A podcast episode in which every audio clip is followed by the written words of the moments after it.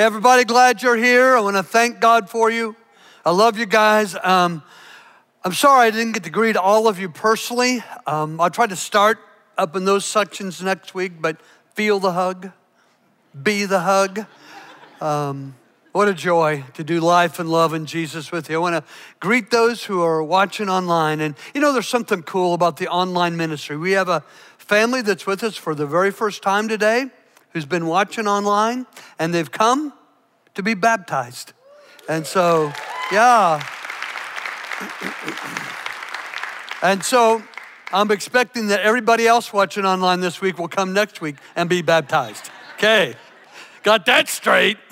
Um, hey, if you're here for the first time, man, we are delighted uh, to have you. What a thrill uh, that you've come, that God has uh, brought you. And I just want to help you uh, feel a little at ease to connect with the teaching that's going to happen. We are in uh, the book of Colossians. It's a short book. Paul, the Apostle Paul, wrote it from jail uh, to the church. It was like 1,300 miles away. He's in Rome. This is the church in Colossae. Now, we're ready to start chapter three, but he begins chapter three with one word since. And that word since reaches all the way back to chapter two. So I'm going to connect the dots for you, but first let's pray. Would you bow with me? Father, we, we have come. We have cracked open our souls to you in worship. And now we long to hear you speak into our lives. Come, Holy Spirit, come. Lord Jesus, speak. Your servants are listening. In your name we pray. Amen. In 1962, I was 11 years old. I really wanted to lie about the year, but that's the truth. 1962, I was 11 years old. But coincidentally, in 1962, Taco Bell opened their first store. So I got that going for me.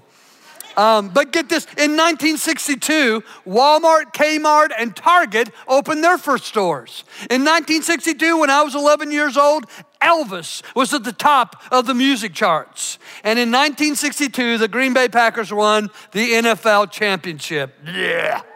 Okay, yeah. You guys are gross. Uh, but in 1962, I was 11 years old, and man, I wanted to be baptized. I was so fired up, driving people crazy, talking to everybody who would listen about my desire uh, to join Jesus in baptism.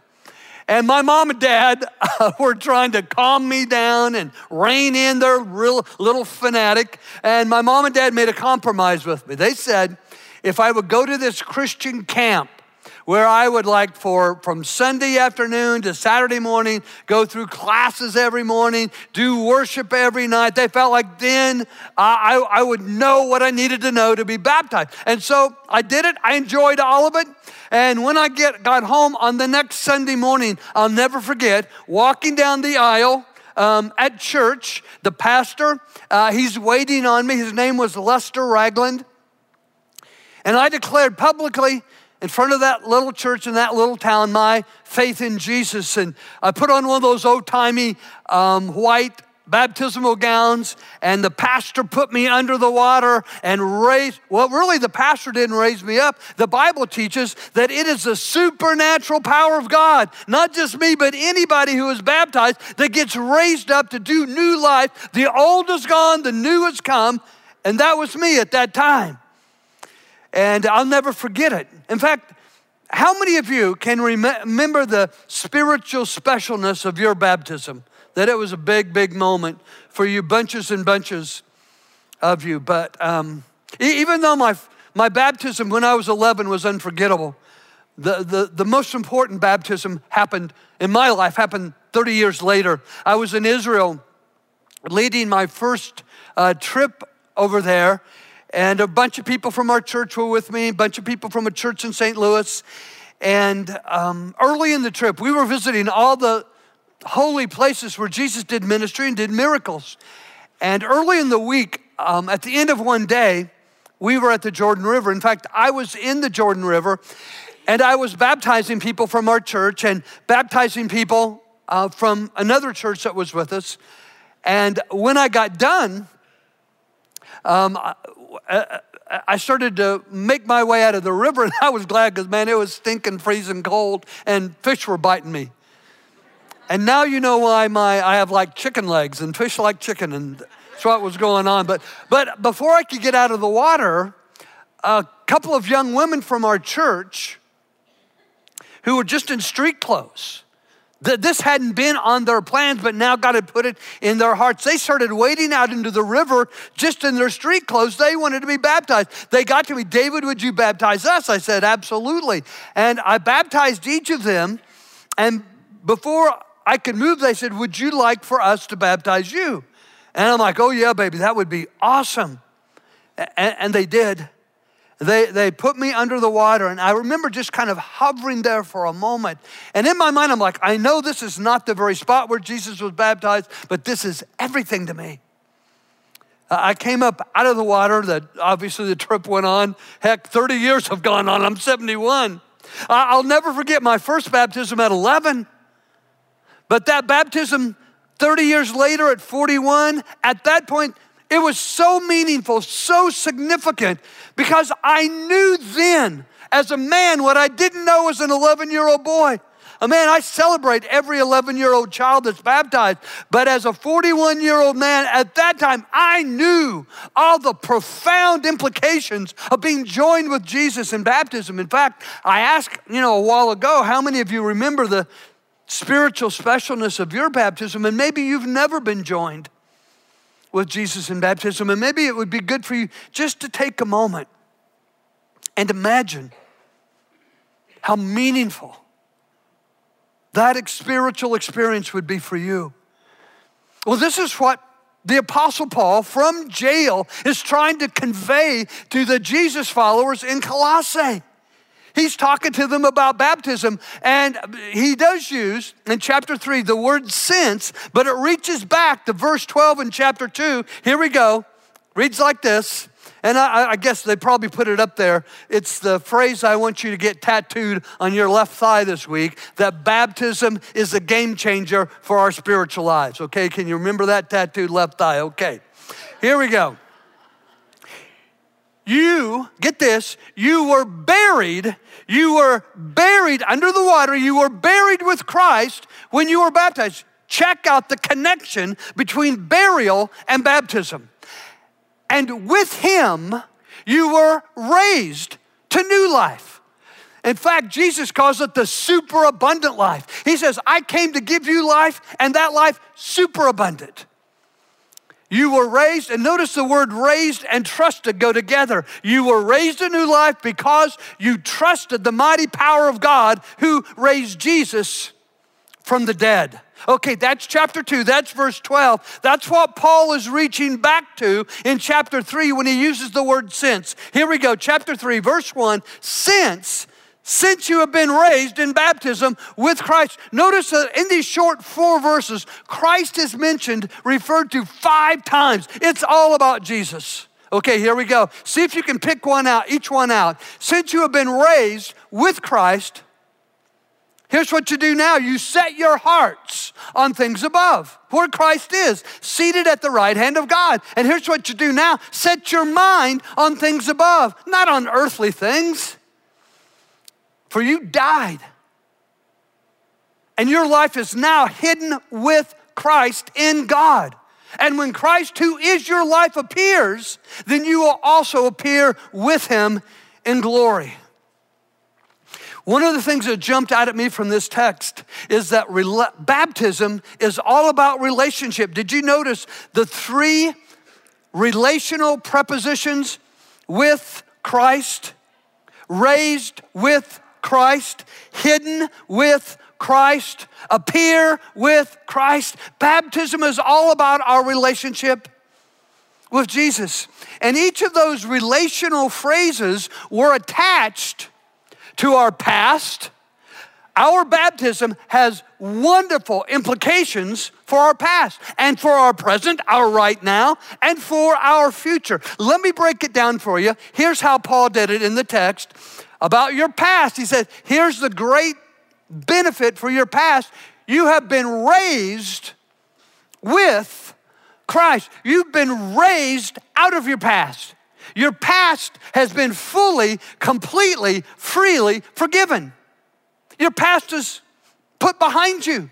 You can learn from your past, but you don't have to live in your past anymore. You, by your baptism, you are cleansed of all guilt and shame. Everything you ever did wrong, everything you ever thought wrong, everything you ever said wrong in your past, it is all forgiven. Jesus died on the cross to pay for all the sins of your past. You are set free. And look at the present, the right now. He said baptism has an implication for right now.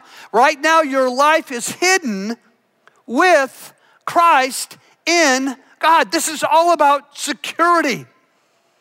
This is all about Jesus being your double safe place. Why do I say double? Because you were with Christ in God, hidden with Christ in God. It's the most, there are not very many say, there, I would just go far to say this way. In this world, there are no safe places.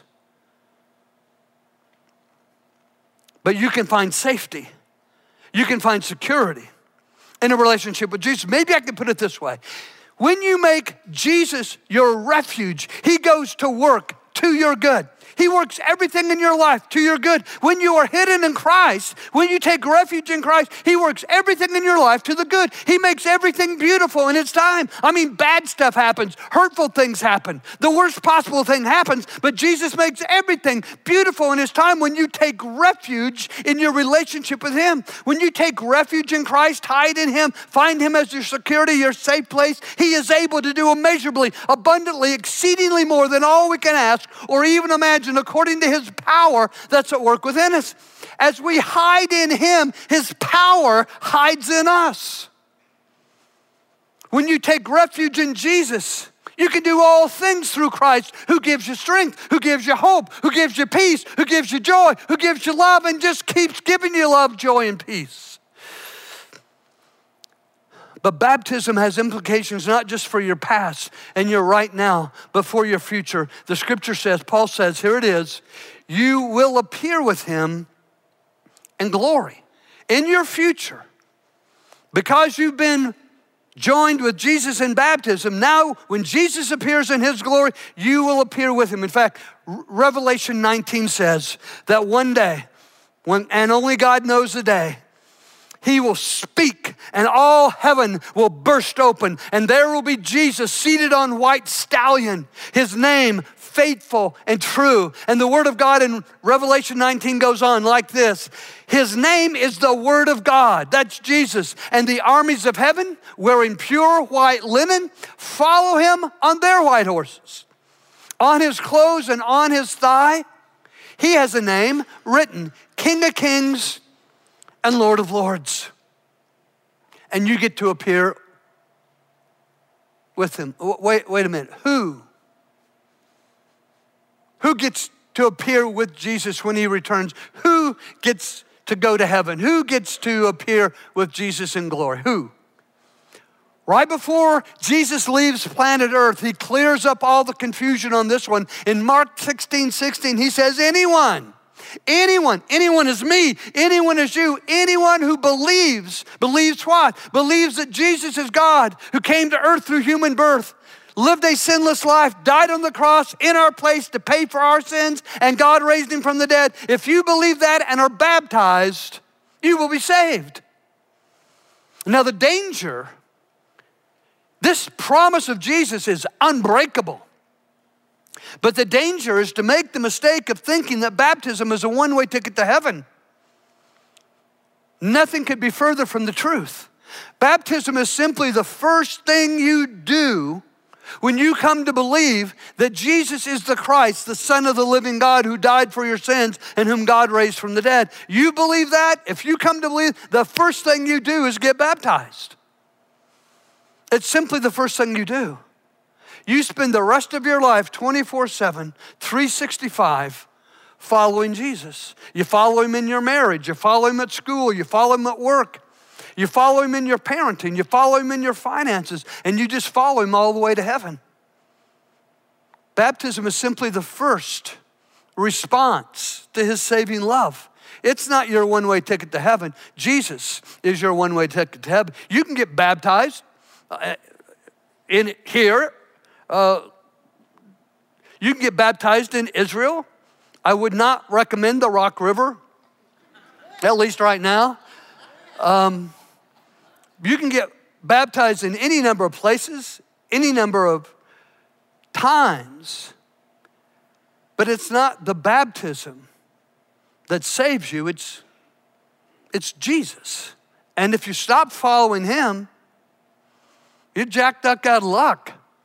But if you follow him, you follow and you keep following, you just follow him right into heaven and appear with him in glory. Paul says that's those are the huge implications of baptism for your past and for your present and for your future. But when you're living right now, when you're living right now, you got to know what raises your life to the heights because you get to choose. You can either do your life, your relationships, your emotions, your finances, your marriage, your family, your parenting on a high level on the at the heights or you can be drugged down to the depths. So you got to know, you got to know what it is that's going to keep you, your life, raised up to the heights. Here's how Paul said it as we continue in the text. He says, First thing you do, set your heart on the things above, on the heights, where Christ is seated at the right hand of God. Set your heart. That means your passion. If you are passionate about the wrong things. Man, it, I mean, at first it looks so alluring, it's so seductive. But when you set your passion on the wrong things, inevitably your life goes into a tailspin, a painful death spiral. Your marriage go, may go into a death spiral, your emotions may go into the pit. You may find yourself in a financial mess when you set your passion on the wrong thing. So Paul says, you want to do life at the heights. I mean, you can do your marriage at the heights. When the passion of Jesus and passion for Jesus is in your marriage, you, you can do your emotions at the heights. When, when your passion for Jesus profoundly impacts your emotions. And Paul says, once you get that right, once you get your heart right and get your passion going in the right direction, now you can get your head right. Look what he says next. He writes, So set your mind on things above, not on earthly things. Set your mind, that's three words in English, but you know the Bible wasn't written in English. Paul wrote this in Greek, and he uses only one Greek word. We say set your mind, but it's only one Greek word, phroneo. And phroneo means to exercise your mind to keep it in agreement with, in this case, God. Exercise, your mind is like a muscle. And so you exercise, it. you gotta work it. It's work. You exercise it to keep your mind in agreement with God. Exercise your mind to keep it in agreement with God. You keep your mind, keep what you think about your marriage in agreement with what God's word says about your marriage, and you get to keep doing your marriage raised up to the heights. Keep your emotions in agreement with what God says about your emotions in His Word. And your emotion, you get to do your emotions at the heights. I tell you, friends, even your finances, if you keep your mind in agreement with what God's word says about your finances, you get to do finances at the height. You get to raise your life up to the heights. You got to know what raises your life up to the heights. But equally important is knowing what will drag your life down to the depths. Because if you don't pick up on these things, You'll find yourself in a dark place. You'll find yourself in the pits. You gotta know what will drag your life down. I mean, it's important to know what will raise your life up. Set your heart, set your mind, exercise your mind to agree with God. Keep in agreement with God. But know what will drag you down to the depths. And here's what I gotta say about me, and I'm, it's true of you. You gotta kill your demons before they kill you. This is not exorcism. This is exercising your mind to stay in agreement with Christ. Here's how Paul says it about killing your demons. He says, Put to death the sinful earthly things lurking within you have nothing to do. I mean, we all have sinful earthly things lurking within us. The trick is to find them, identify them, and kill them.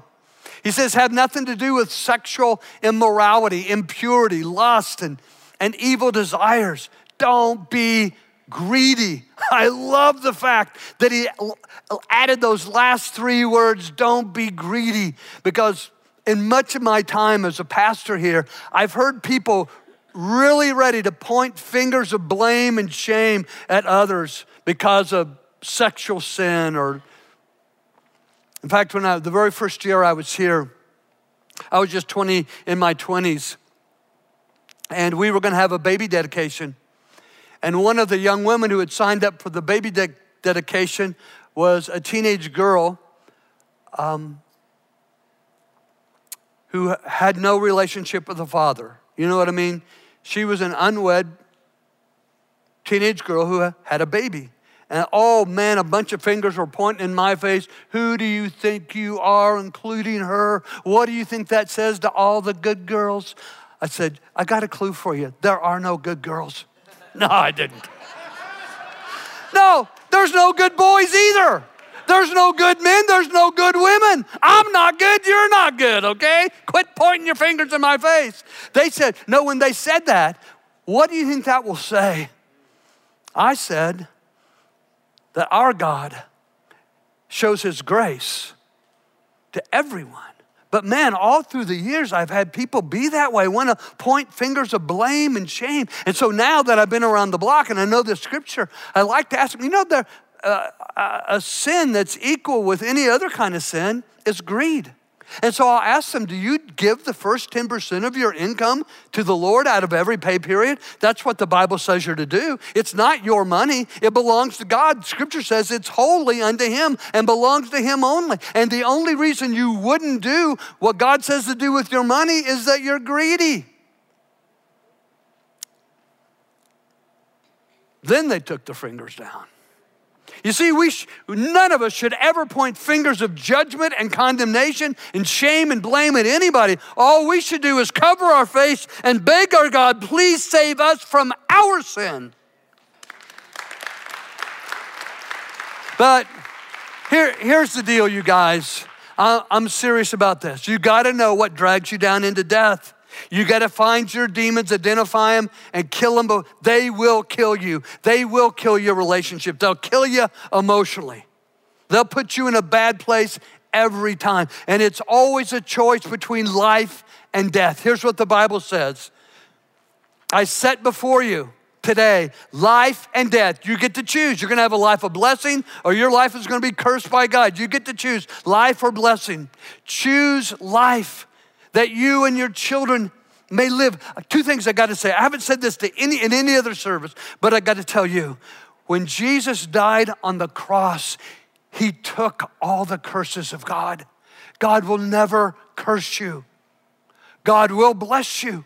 If you choose Jesus, you choose life and you choose blessing and you choose Him to bear all the curses. But look at this.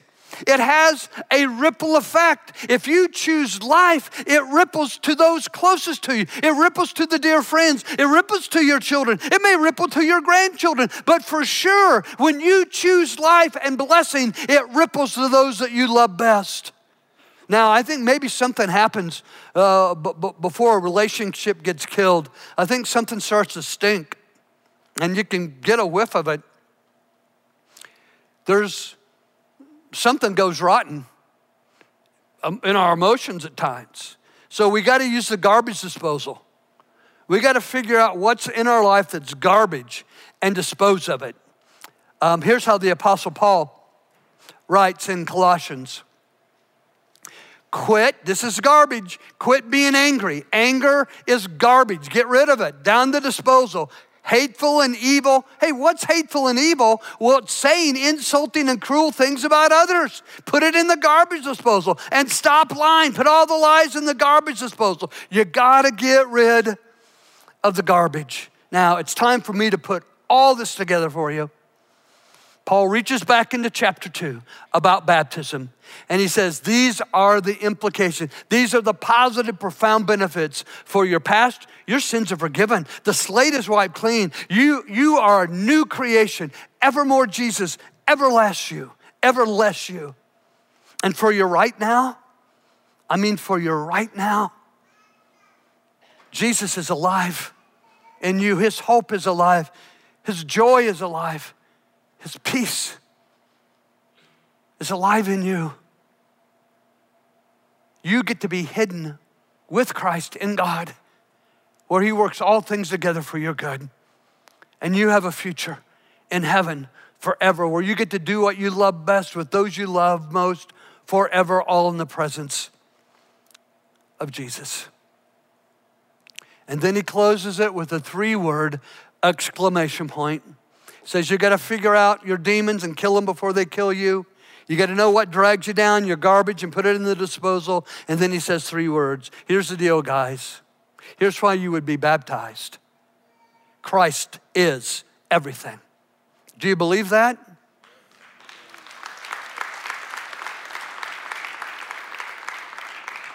I want you to say it with me. Now, I know there's all kinds of people here today. Every weekend, people come who are just kind of kicking the tires on Jesus, just kind of sniffing around to see if he's the real thing. And so I'm going to lead our congregation, and we get rowdy. Um, and so if you believe Jesus is everything, I'm going to ask you to say it with me. Uh, but I'm not going to ask you to say it if you don't believe it. That's okay. Just stand there and look around at the people who have surrendered their lives to Him because He is our everything. So, everybody, please stand. And anybody, anybody who does believe, I mean, this is why we kill our demons before they kill us. This is why we would want our lives raised up to the heights and not dragged down to the depths. This is why we celebrate baptism. Because Christ is everything.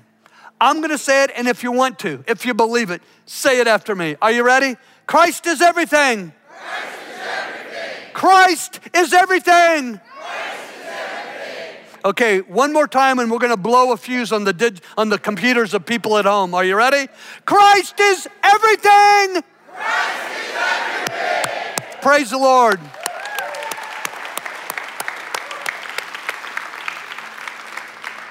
And so, believing that Christ is everything, um, we've had a number of baptisms already this weekend. We have a family, a mom and dad and children being baptized in just a moment. And if you would like to experience Jesus fully in his death, burial, and resurrection through baptism, this is the time when you would just walk to the front, come right up to me or one of the staff, and uh, we'll help you with this spiritual experience.